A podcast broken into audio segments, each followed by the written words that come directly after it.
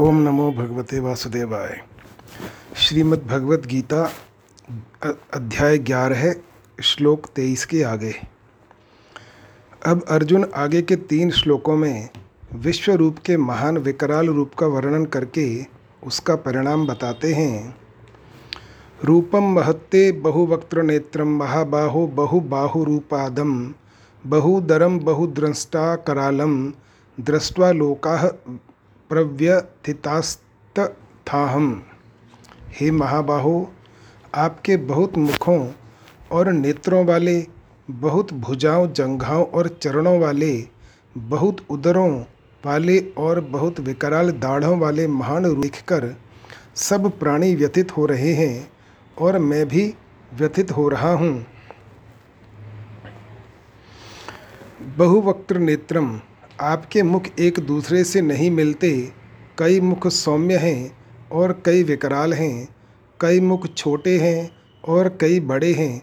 ऐसे ही आपके जो नेत्र हैं, वे भी सभी एक समान नहीं दिख रहे हैं। कई नेत्र सौम्य हैं और कई विकराल हैं। कई नेत्र छोटे हैं, कई बड़े हैं, कई लंबे हैं, कई चौड़े हैं, कई गोल हैं, कई टेढ़े हैं। आदि आदि। हाथों की बनावट, वर्ण, आकृति और उनके कार्य विलक्षण विलक्षण हैं, जंघाएँ विचित्र विचित्र हैं और चरण भी तरह तरह के हैं। पेट भी एक समान नहीं है, कोई बड़ा, कोई छोटा, कोई भयंकर आदि कई तरह के पेट हैं। मुखों में बहुत प्रकार की विकराल दाढ़ें हैं, ऐसे महान, भयंकर विकराल रूप को देखकर सब प्राणी व्याकुल हो रहे हैं और मैं भी व्याकुल हो रहा हूँ। इस श्लोक से पहले कहे हुए श्लोकों में भी अनेक मुखों, नेत्रों आदि की और सब लोगों के भयभीत होने की बात आई है। अतः अर्जुन एक ही बात बार बार क्यों कह रहे हैं? इसका कारण है कि विराट रूप में अर्जुन की दृष्टि के सामने जो जो रूप आता है उस उसमें उनको नई नई विलक्षणता और दिव्यता दिख रही है। विराट रूप को देखकर अर्जुन इतना घबरा गए, चकित हो गए, चकरा गए, व्यथित हो गए कि उनको यह ख्याल ही नहीं रहा कि मैंने क्या कहा है और मैं क्या कह रहा हूँ।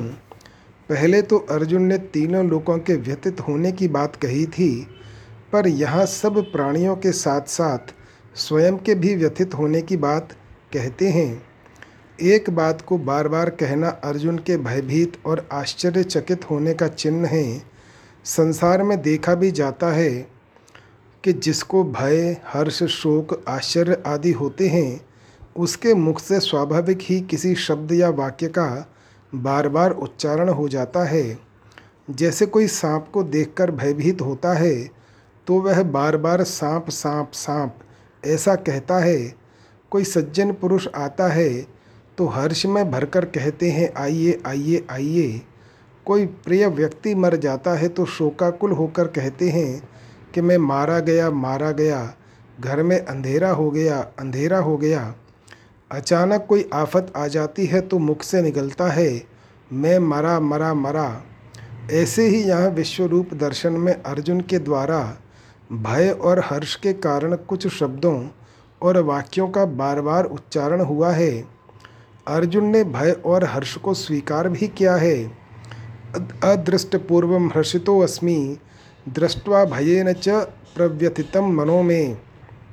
तात्पर्य की भय, हर्ष, शोक आदि में एक बात को बार बार कहना पुनरुक्ति दोष नहीं माना जाता। परिशिष्ट भाव, दिखने वाले और देखने वाले, व्यथित करने वाले और व्यथित होने वाले सब प्राणी और स्वयं अर्जुन भी भगवान के विराट रूप के अंतर्गत ही हैं। नभ स्पर्शम दीप्त मनेक वर्णम व्यात्ताननम दीप्त विशाल नेत्रम दृष्टा हि ताम प्रव्यथितांतरात्मा धृतिम न विंदामी शमम च विष्णु। क्योंकि हे विष्णु, आपके देदीप्यमान अनेक वर्ण हैं, आप आकाश को स्पर्श कर रहे हैं। अर्थात सब तरफ़ से बहुत बड़े हैं। आपका मुख फैला हुआ है। आपके नेत्र प्रदीप्त और विशाल हैं। ऐसे आपको देखकर भयभीत अंतकरण वाला मैं धैर्य और शांति को प्राप्त नहीं हो रहा हूँ। बीसवें श्लोक में तो अर्जुन ने विराट रूप की लंबाई चौड़ाई का वर्णन किया। अब यहाँ केवल लंबाई का वर्णन करते हैं। आप साक्षात सर्वव्यापक विष्णु हैं, जिन्होंने पृथ्वी का भार दूर करने के लिए कृष्ण रूप से अवतार लिया है। आपके काले, पीले, श्याम, गौर आदि अनेक वर्ण हैं जो बड़े ही दैदीप्यमान हैं। आपका स्वरूप इतना लंबा है कि वह आकाश को स्पर्श कर रहा है। वायु का गुण होने से स्पर्श वायु का ही होता है, आकाश का नहीं। फिर यह आकाश को स्पर्श करने का तात्पर्य क्या है? मनुष्य की दृष्टि जहाँ तक जाती है, वहाँ तक तो उसको आकाश दिखता है, पर उसके आगे कालापन दिखाई देता है। कारण कि जब दृष्टि आगे नहीं जाती, थक जाती है, तब वह वहाँ से लौटती है, जिससे आगे कालापन दिखता है। यही दृष्टि का आकाश को स्पर्श करना है। ऐसे ही अर्जुन की दृष्टि जहाँ तक जाती है, वहाँ तक उनको भगवान का विराट रूप दिखाई देता है। इसका तात्पर्य यह हुआ कि भगवान का विराट रूप असीम है, जिसके सामने दिव्य दृष्टि भी सीमित ही है। जैसे कोई भयानक जंतु किसी जंतु को खाने के लिए अपना मुख फैलाता है, ऐसे ही मात्र विश्व को चट करने के लिए आपका मुख फैला हुआ दिख रहा है। आपके नेत्र बड़े ही दैदीप्यमान और विशाल दिख रहे हैं। इस तरह आपको देखकर मैं भीतर से बहुत व्यथित हो रहा हूँ।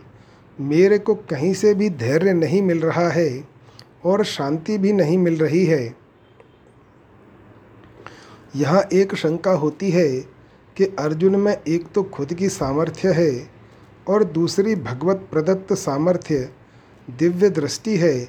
फिर भी अर्जुन तो विश्व रूप को देखकर डर गए, पर संजय नहीं डरे, इसमें क्या कारण है? संतों से ऐसा सुना है कि भीष्म, विदुर, संजय और कुंती, ये चारों भगवान श्री कृष्ण के तत्व को विशेषता से जानने वाले थे। इसलिए संजय पहले से ही भगवान के तत्व को, उनके प्रभाव को जानते थे, जबकि अर्जुन भगवान के तत्व को उतना नहीं जानते थे।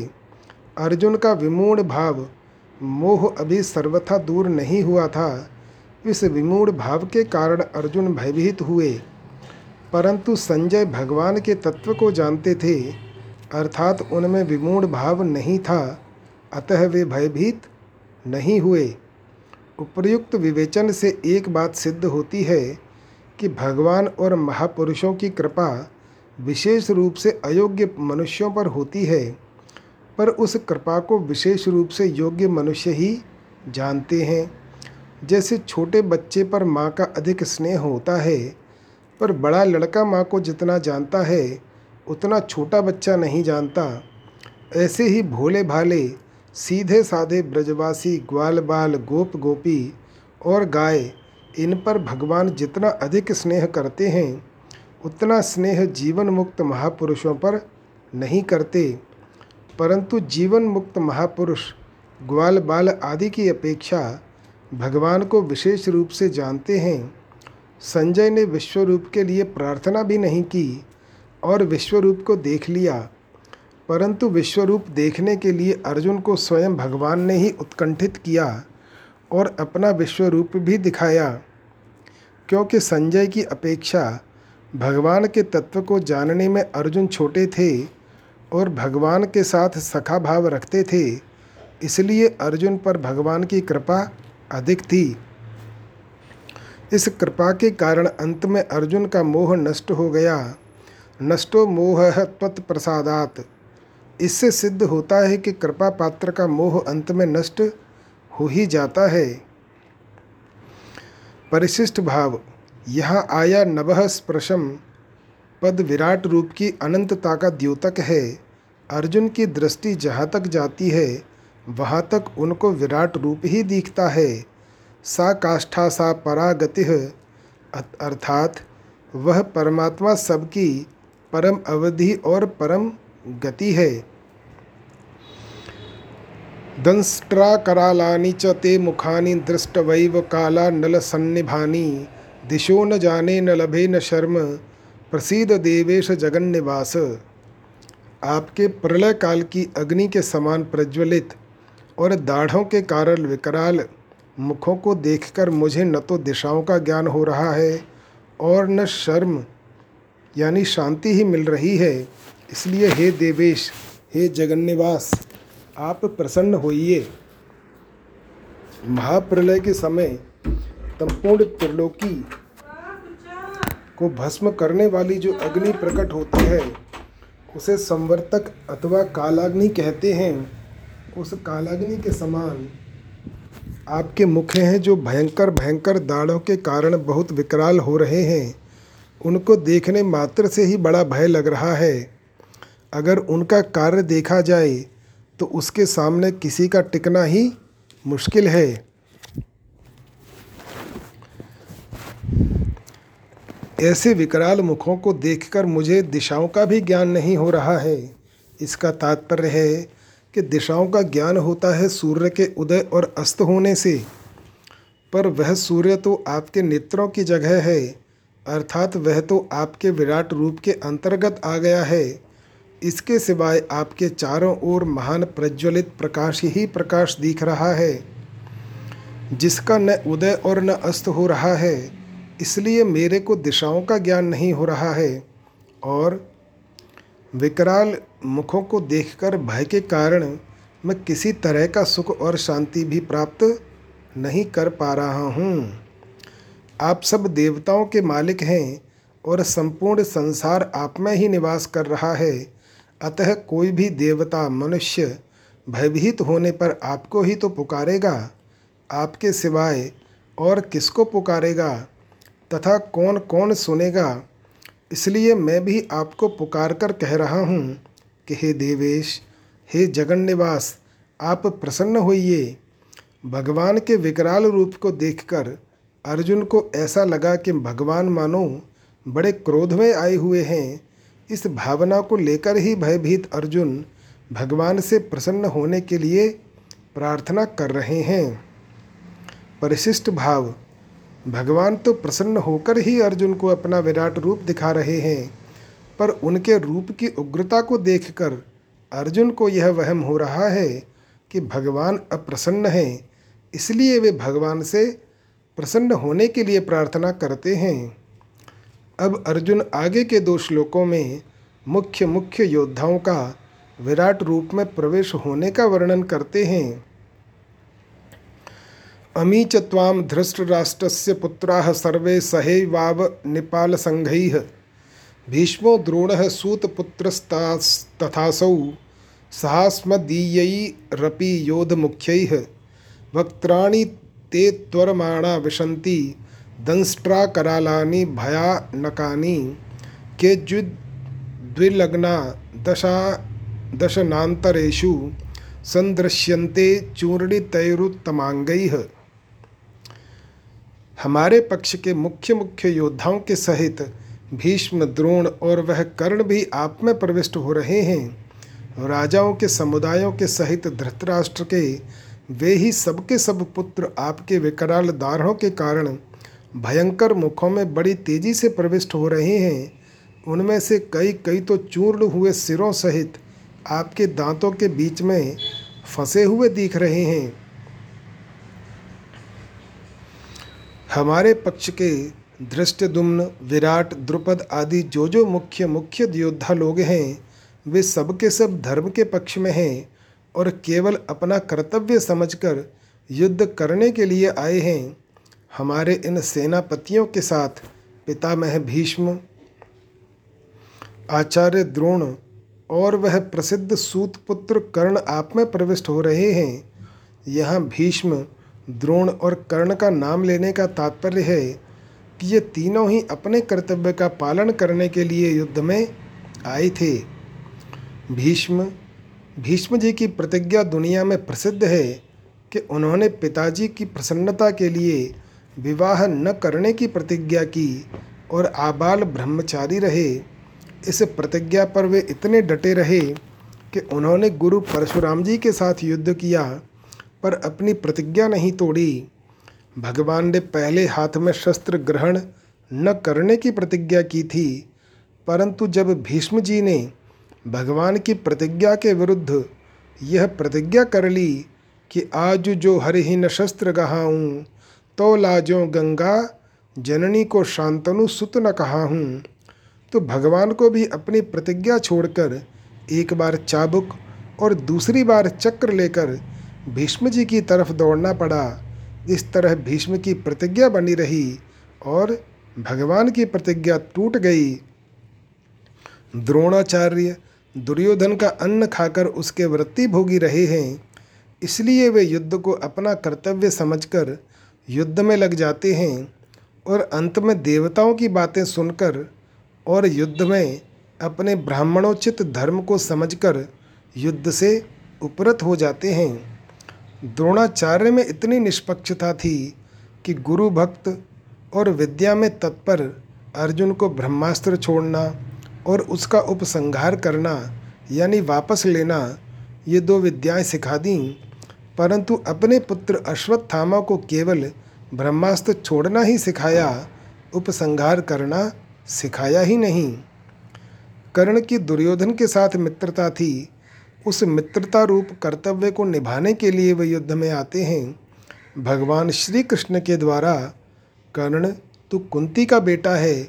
ऐसा कहने पर भी वे दुर्योधन के पक्ष में ही रहे और उन्होंने भगवान से कहा कि यह बात आप धर्मराज युधिष्ठिर से मत कहना, क्योंकि अगर उनको पता लग जाएगा तो मुझे बड़ा समझकर वे राज्य मुझे दे देंगे और मैं राज्य दुर्योधन को दे दूँगा। इससे पांडव सदा के लिए दुखी रहेंगे। कर्ण बड़े दृढ़ प्रतिज्ञ थे। वे विचित्र ही दानवीर थे। इंद्र के मांगने पर उन्होंने अपने जन्मजात कुंडल और कवच उतार कर दे दिए थे। माता कुंती के द्वारा मांगने पर उन्होंने उनको पाँच पुत्रों के बने रहने का वचन दिया, जिसमें उन्होंने कहा, माँ, मैं युधिष्ठिर, भीम, नकुल और सहदेव को तो मारूँगा नहीं। पर अर्जुन के साथ मेरा युद्ध होगा। युद्ध में अगर अर्जुन मेरे को मार देगा तो तेरे पाँच पुत्र रहेंगे ही। और अगर मैं अर्जुन को मार दूँगा तो भी मेरे सहित तेरे पाँच पुत्र रहेंगे। दुर्योधन के पक्ष में जितने राजा लोग हैं, जो युद्ध में दुर्योधन का प्रिय करना चाहते हैं, अर्थात दुर्योधन को हित की सलाह नहीं दे रहे हैं उन सभी राजाओं के समूहों के साथ धृतराष्ट्र के दुर्योधन, दुशासन आदि सौ पुत्र विकराल दाढ़ों के कारण अत्यंत भयानक आपके मुखों में बड़ी तेज़ी से प्रवेश कर रहे हैं। विराट रूप में वे चाहे भगवान में प्रवेश करें, चाहे भगवान के मुखों में जाएँ, वह एक ही लीला है।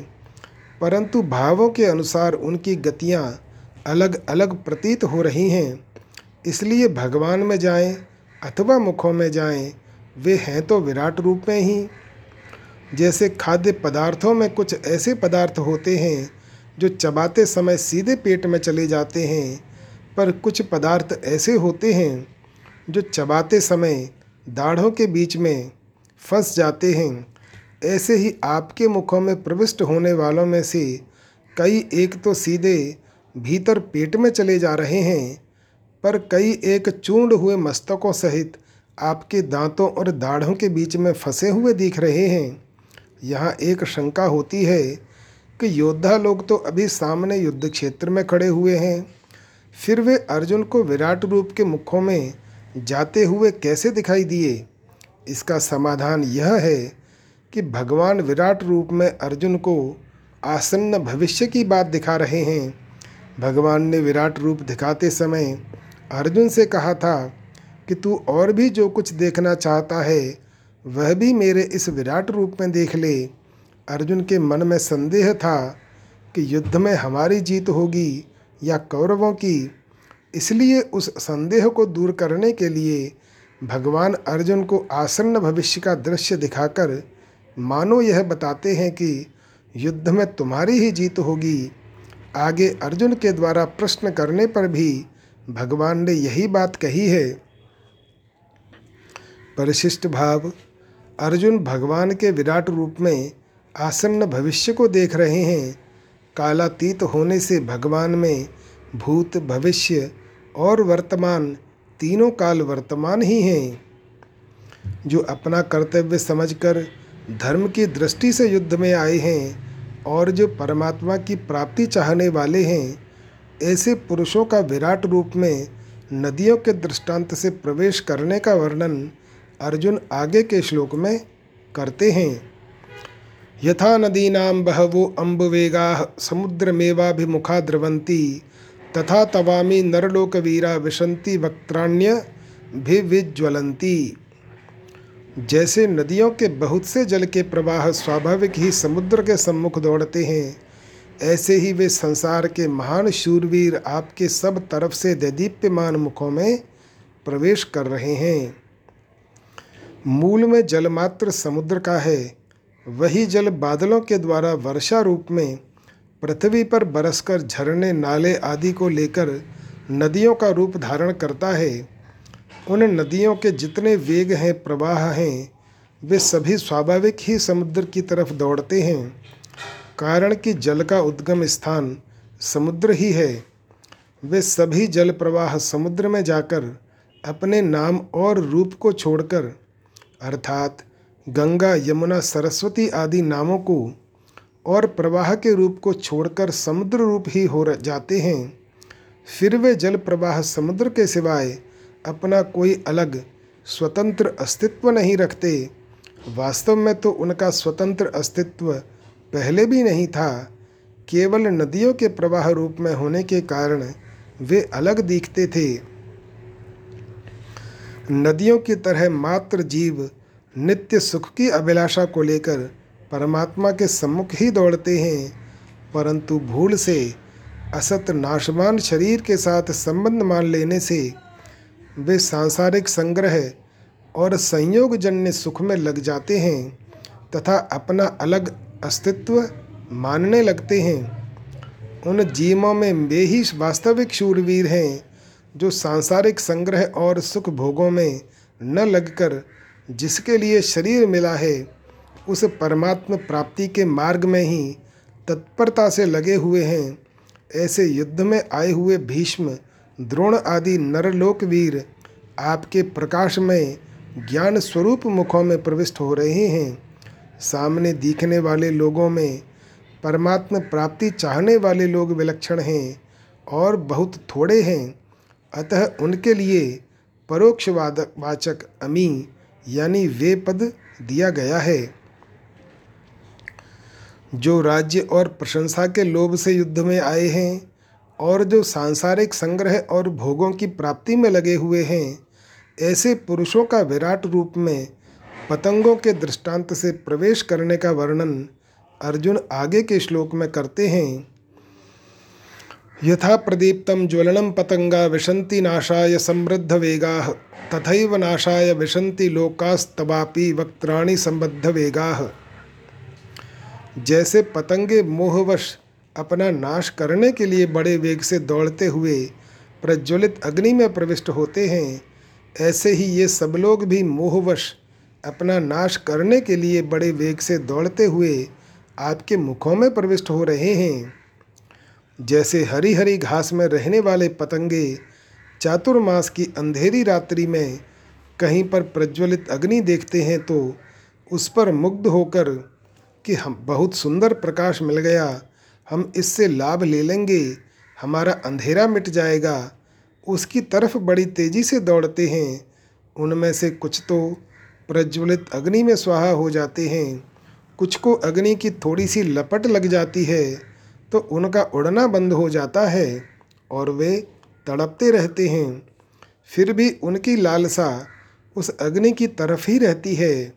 यदि कोई पुरुष दया करके उस अग्नि को बुझा देता है तो वे पतंगे बड़े दुखी हो जाते हैं कि उसने हमारे को बड़े लाभ से वंचित कर दिया।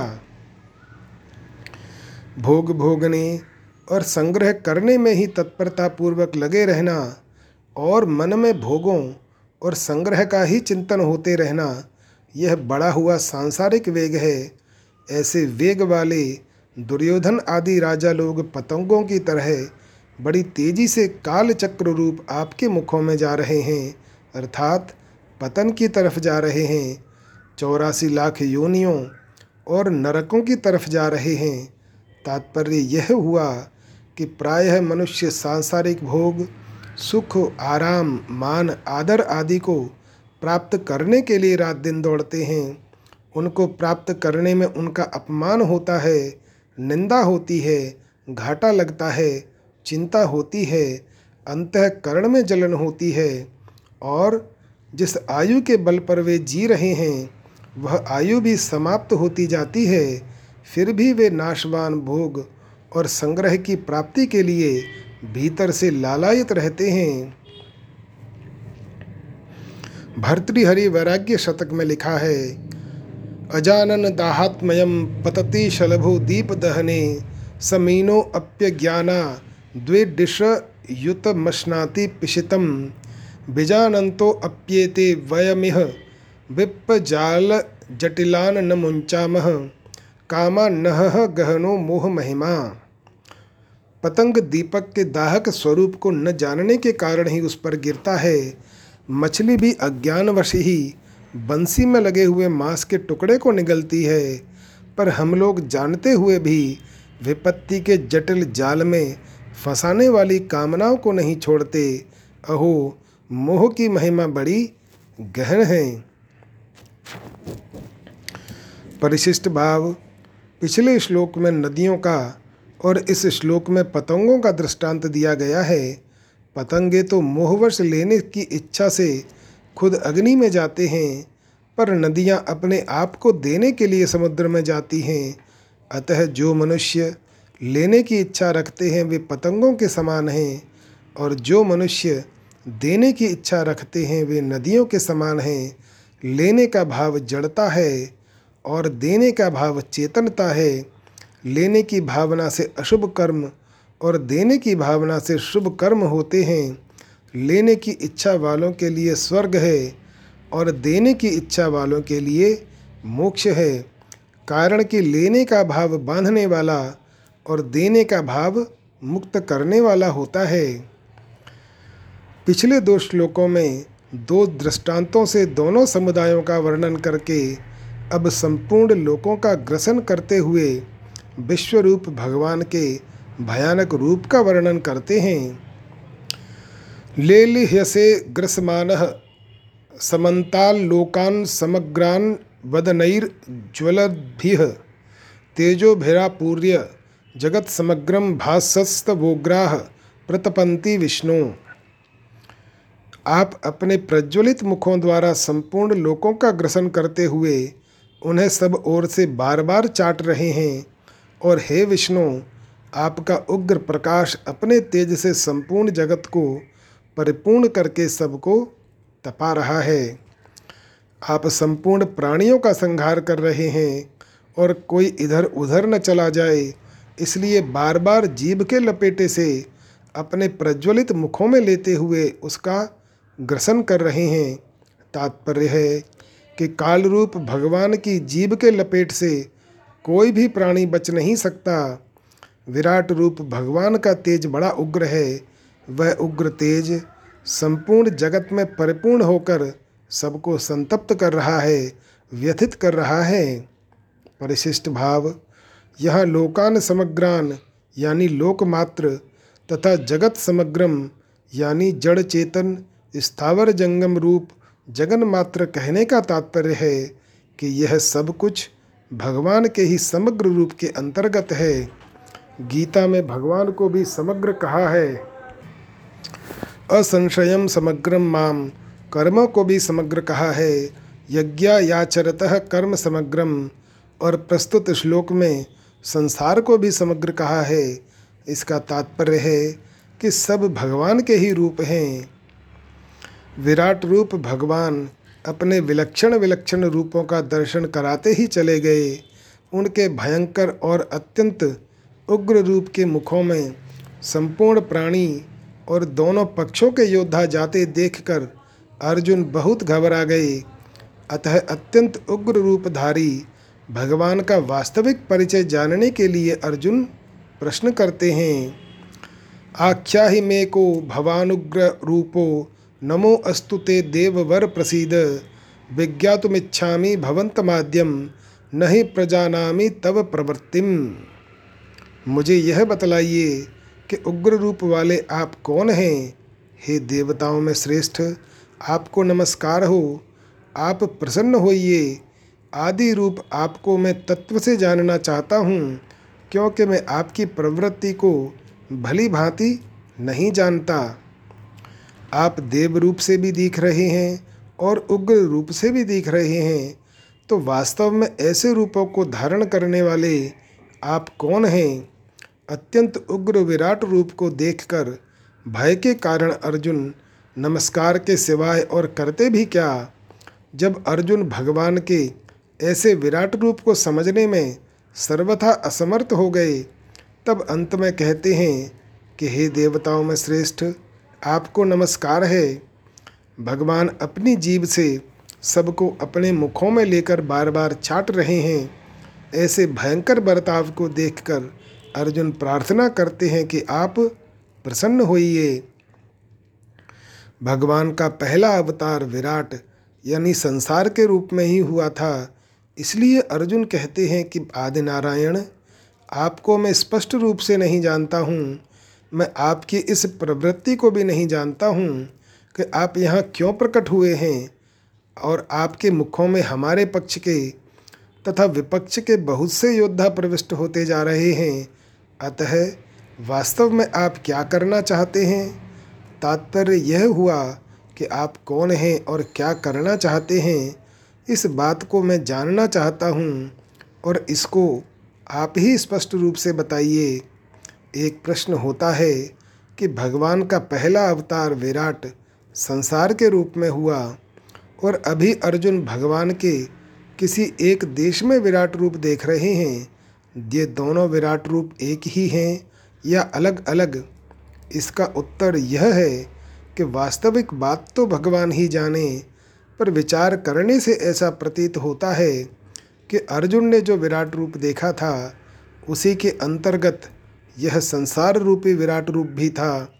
जैसे कहा जाता है कि भगवान सर्वव्यापी हैं तो इसका तात्पर्य केवल इतना ही नहीं है कि भगवान केवल संपूर्ण संसार में ही व्याप्त हैं। प्रत्युत भगवान संसार के बाहर भी व्याप्त हैं।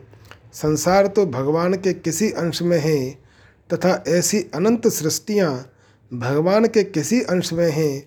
ऐसे ही अर्जुन जिस विराट रूप को देख रहे हैं, उसमें यह संसार भी है और इसके सिवाय और भी बहुत कुछ है। परिशिष्ट भाव, भगवान के ऐश्वर्य युक्त उग्र रूप को देखकर अर्जुन इतने घबरा जाते हैं कि अपने ही सखा श्री कृष्ण से पूछ बैठते हैं कि आप कौन हैं?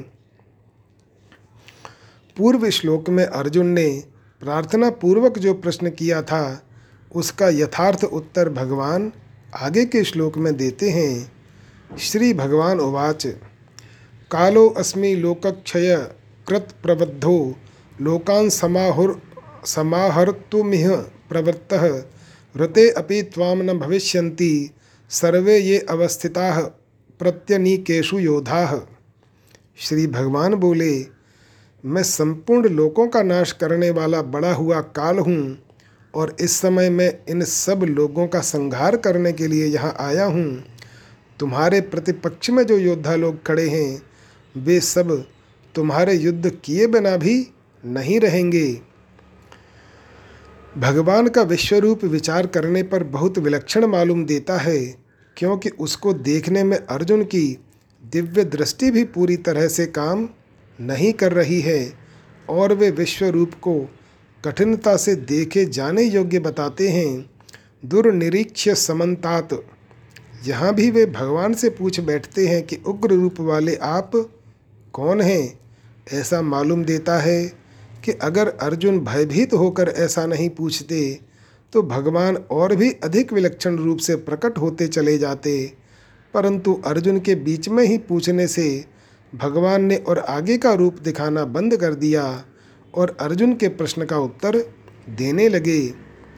पूर्व श्लोक में अर्जुन ने पूछा था कि उग्र रूप वाले आप कौन हैं? उसके उत्तर में विराट रूप भगवान कहते हैं कि मैं संपूर्ण लोकों का क्षय, यानी नाश करने वाला, बड़े भयंकर रूप से बड़ा हुआ अक्षय काल हूँ। अर्जुन ने पूछा था कि मैं आपकी प्रवृत्तियों को नहीं जान रहा हूँ। अर्थात आप यहाँ क्या करने आए हैं? इसके उत्तर में भगवान कहते हैं कि मैं इस समय दोनों सेनाओं का संहार करने के लिए ही यहाँ आया हूँ। तुमने पहले यह कहा था कि मैं युद्ध नहीं करूँगा तो क्या तुम्हारे युद्ध किए बिना ये प्रतिपक्षी नहीं मरेंगे? अर्थात तुम्हारे युद्ध करने और न करने से कोई फ़र्क नहीं पड़ेगा, कारण कि मैं सबका संहार करने के लिए प्रवृत्त हुआ हूँ। यह बात तुमने विराट रूप में भी देख ली कि तुम्हारे पक्ष के और विपक्ष की दोनों सेनाएँ मेरे भयंकर मुखों में प्रविष्ट हो रही हैं। यहाँ एक शंका होती है कि अर्जुन ने अपनी और कौरव पक्ष की सेना के सभी लोगों को भगवान के मुखों में जाकर नष्ट होते हुए देखा था तो फिर भगवान ने यहाँ केवल प्रतिपक्ष की ही बात क्यों कही कि तुम्हारे युद्ध किए बिना भी ये प्रतिपक्षी नहीं रहेंगे? इसका समाधान है कि अर्जुन युद्ध करते तो केवल प्रतिपक्षियों को ही मारते और युद्ध नहीं करते तो प्रतिपक्षियों को नहीं मारते। अतः भगवान कहते हैं कि तुम्हारे मारे बिना भी ये प्रतिपक्षी नहीं बचेंगे, क्योंकि मैं काल रूप से सबको खा जाऊँगा। तात्पर्य यह है कि इन सब का संहार तो होने वाला ही है। तुम केवल अपने युद्ध रूप कर्तव्य का पालन करो। एक शंका यह भी होती है कि यहाँ भगवान अर्जुन से कहते हैं कि प्रतिपक्ष के योद्धा लोग तुम्हारे युद्ध किए बिना भी नहीं रहेंगे। फिर इस युद्ध में प्रतिपक्ष के अश्वत्थामा आदि योद्धा कैसे बच गए? इसका समाधान है कि यहाँ भगवान ने उन्हीं योद्धाओं के मरने की बात कही है जिनको अर्जुन मार सकते हैं और जिनको अर्जुन मार, आगे मारेंगे। अतः भगवान के कथन का तात्पर्य है कि जिन योद्धाओं को तुम मार सकते हो, वे सभी तुम्हारे मारे बिना ही मर जाएँगे। जिनको तुम आगे मारोगे, वे मेरे द्वारा पहले से ही मारे हुए हैं। मय्य वैते निहता पूर्ववेव पूर्व श्लोक में भगवान ने कहा था कि तुम्हारे मारे बिना भी ये प्रतिपक्षी योद्धा नहीं रहेंगे। ऐसी स्थिति में अर्जुन को क्या करना चाहिए? इसका उत्तर भगवान आगे के दो श्लोकों में दे देते हैं। तस्मात्व मुत्तिष्ठ यशो लभस्व जित्वा शत्रून भुंक्ष्व राज्यम समृद्धम। मय्य वैते निहता पूर्वमेव निमित्त मात्रम भव सव्य साचिन। इसलिए तुम युद्ध के लिए खड़े हो जाओ और यश को प्राप्त करो, तथा शत्रुओं को जीतकर धन धान्य से संपन्न राज्य को भोगो। ये सभी मेरे द्वारा पहले से ही मारे हुए हैं। हे सव्य साचिन, अर्थात दोनों हाथों से बाढ़ चलाने वाले अर्जुन, तुम इनको मारने में निमित्त मात्र बन जाओ।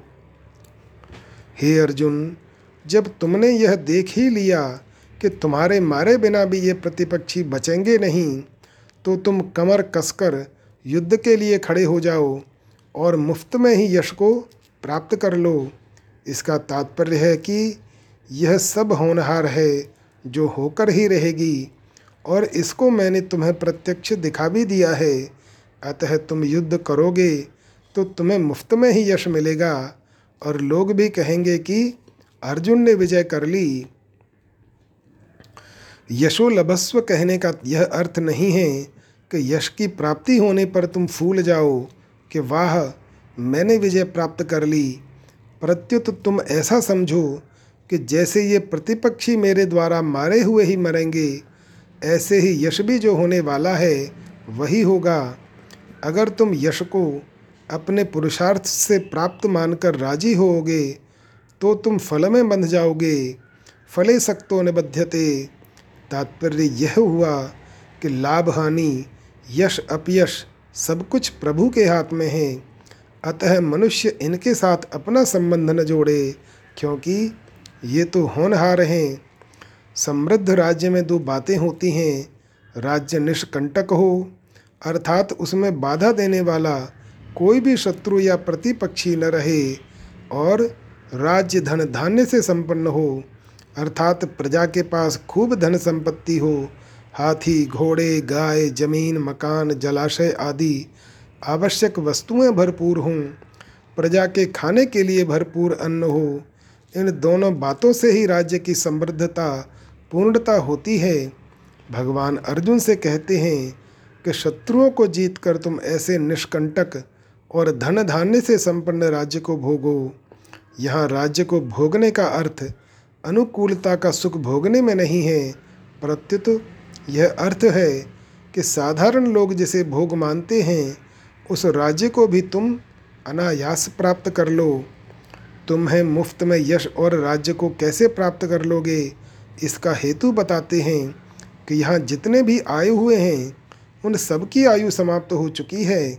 अर्थात काल रूप मेरे द्वारा ये पहले से ही मारे जा चुके हैं। बाएँ हाथ से बाण चलाने के कारण, अर्थात, दाएँ और बाएँ दोनों हाथों से बाण चलाने के कारण अर्जुन का नाम सव्यसाची था। इस नाम से संबोधित करके भगवान अर्जुन से यह कहते हैं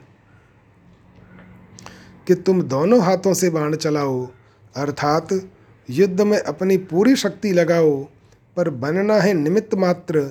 निमित्त मात्र बनने का तात्पर्य अपने बल, बुद्धि, पराक्रम आदि को कम लगाना नहीं है। प्रत्युत उनको सावधानी पूर्व पूर्वक पूरा का पूरा लगाना है, परंतु मैंने मार दिया, मैंने विजय प्राप्त कर ली, यह अभिमान नहीं करना है, क्योंकि ये सब मेरे द्वारा पहले से ही मारे हुए हैं, इसलिए तुम्हें केवल निमित्त मात्र बनना है, कोई नया काम नहीं करना है। निमित्त मात्र बनकर कार्य करने में, अपनी ओर से किसी भी अंश में कोई कमी नहीं रहनी चाहिए। प्रत्युत पूरी की पूरी शक्ति लगाकर सावधानी पूर्वक कार्य करना चाहिए। कार्य की सिद्धि में अपने अभिमान का किंचन मात्र भी अंश नहीं रखना चाहिए। जैसे भगवान श्री कृष्ण ने गोवर्धन पर्वत उठाया तो उन्होंने ग्वाल बालों से कहा कि तुम लोग भी पर्वत के नीचे अपनी अपनी लाठियाँ लगाओ। सभी ग्वाल बालों ने अपनी अपनी लाठियाँ लगाईं और वे ऐसा समझने लगे कि हम सबकी लाठियाँ लगने से ही पर्वत ऊपर ठहरा हुआ है। वास्तव में पर्वत ठहरा हुआ था। भगवान के बाएँ हाथ की छोटी अंगुली के नख पर ग्वाल बालों में जब इस तरह का अभिमान हुआ, तब भगवान ने अपनी उंगली थोड़ी सी नीचे कर ली। अंगुली नीचे करते ही पर्वत नीचे आने लगा तो ग्वाल बालों ने पुकार कर भगवान से कहा, अरे दादा, मरे मरे भगवान ने कहा कि ज़ोर से शक्ति लगाओ, पर वे सब के सब एक साथ अपनी पूरी शक्ति लगाकर भी पर्वत को ऊँचा नहीं कर सके। तब भगवान ने पुनः अपनी अंगुली से पर्वत को ऊँचा कर दिया। ऐसे ही साधक को परमात्मा प्राप्ति के लिए अपने बल, बुद्धि, योग्यता आदि को तो पूरा का पूरा लगाना चाहिए। उसमें कभी किंचन मात्र भी कमी नहीं रखनी चाहिए।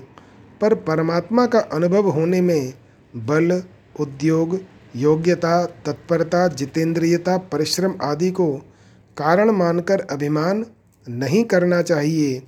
उसमें तो केवल भगवान की कृपा को ही कारण मानना चाहिए।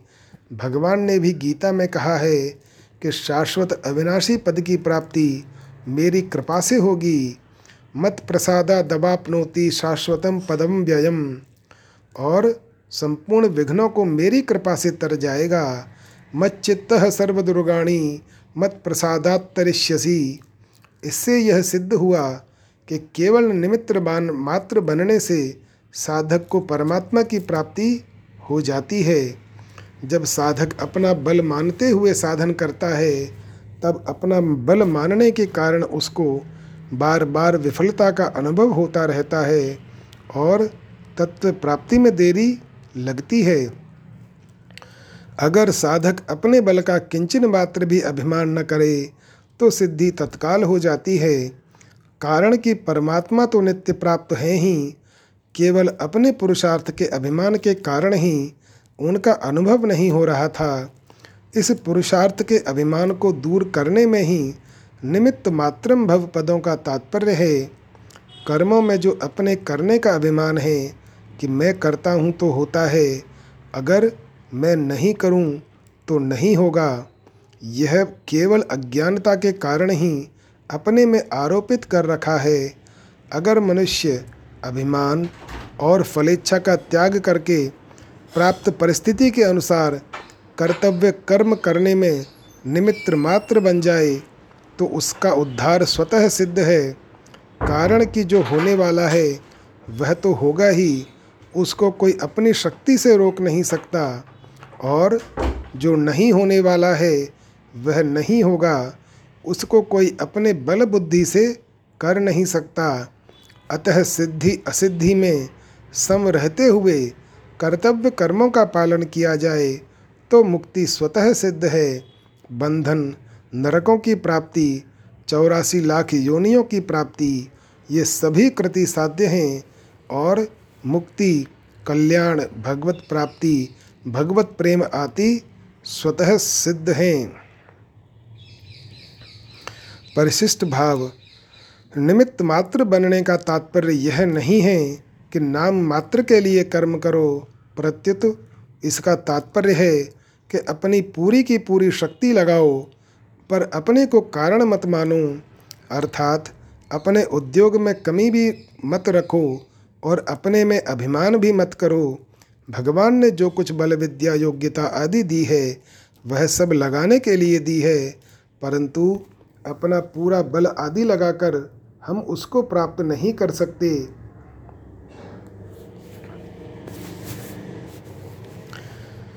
प्राप्ति तो उनकी कृपा से ही होगी। भगवान ने अपनी ओर से हमारे पर कृपा करने में कोई कमी नहीं रखी है। जैसे बछड़ा एक थन से ही दूध पीता है, पर भगवान ने गाय को चार थन दिए हैं। ऐसे ही भगवान चारों तरफ़ से हमारे पर कृपा कर रहे हैं। हमें तो निमित्त मात्र बनना है। अर्जुन के सामने तो युद्ध था, इसलिए भगवान उनसे कहते हैं कि तुम निमित्र मात्र बनकर युद्ध करो। तुम्हारी विजय होगी। इसी तरह हमारे सामने संसार है। अतः हम भी निमित्र मात्र बनकर साधन करें तो संसार पर हमारी विजय हो जाएगी। जय श्री राम।